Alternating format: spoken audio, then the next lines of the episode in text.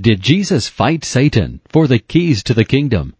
A presentation of Got Questions Ministries. Keys are a symbol of someone having control. Keys keep people in or out. If they do not have a key to a lock, they cannot enter or exit. Keys grant the holder access to interiors and their contents, and in ancient times, the wearing of large keys was a mark of status in the community.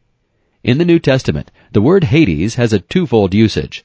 In some cases, it denotes the place of all the departed dead, the grave, in other words, Acts two, verses twenty-seven and thirty-one. In other cases, it refers to the place of the departed wicked, specifically hell, Luke sixteen, verse twenty-three, Revelation twenty, verses thirteen and fourteen. Since Christ alone has conquered death and has himself come out of the grave, he alone can determine who will enter death and Hades and who will come out of these. He has the keys. He has the authority over death and the place of the dead. Satan has never possessed these keys. Satan has never had power of who goes to heaven and who goes to hell.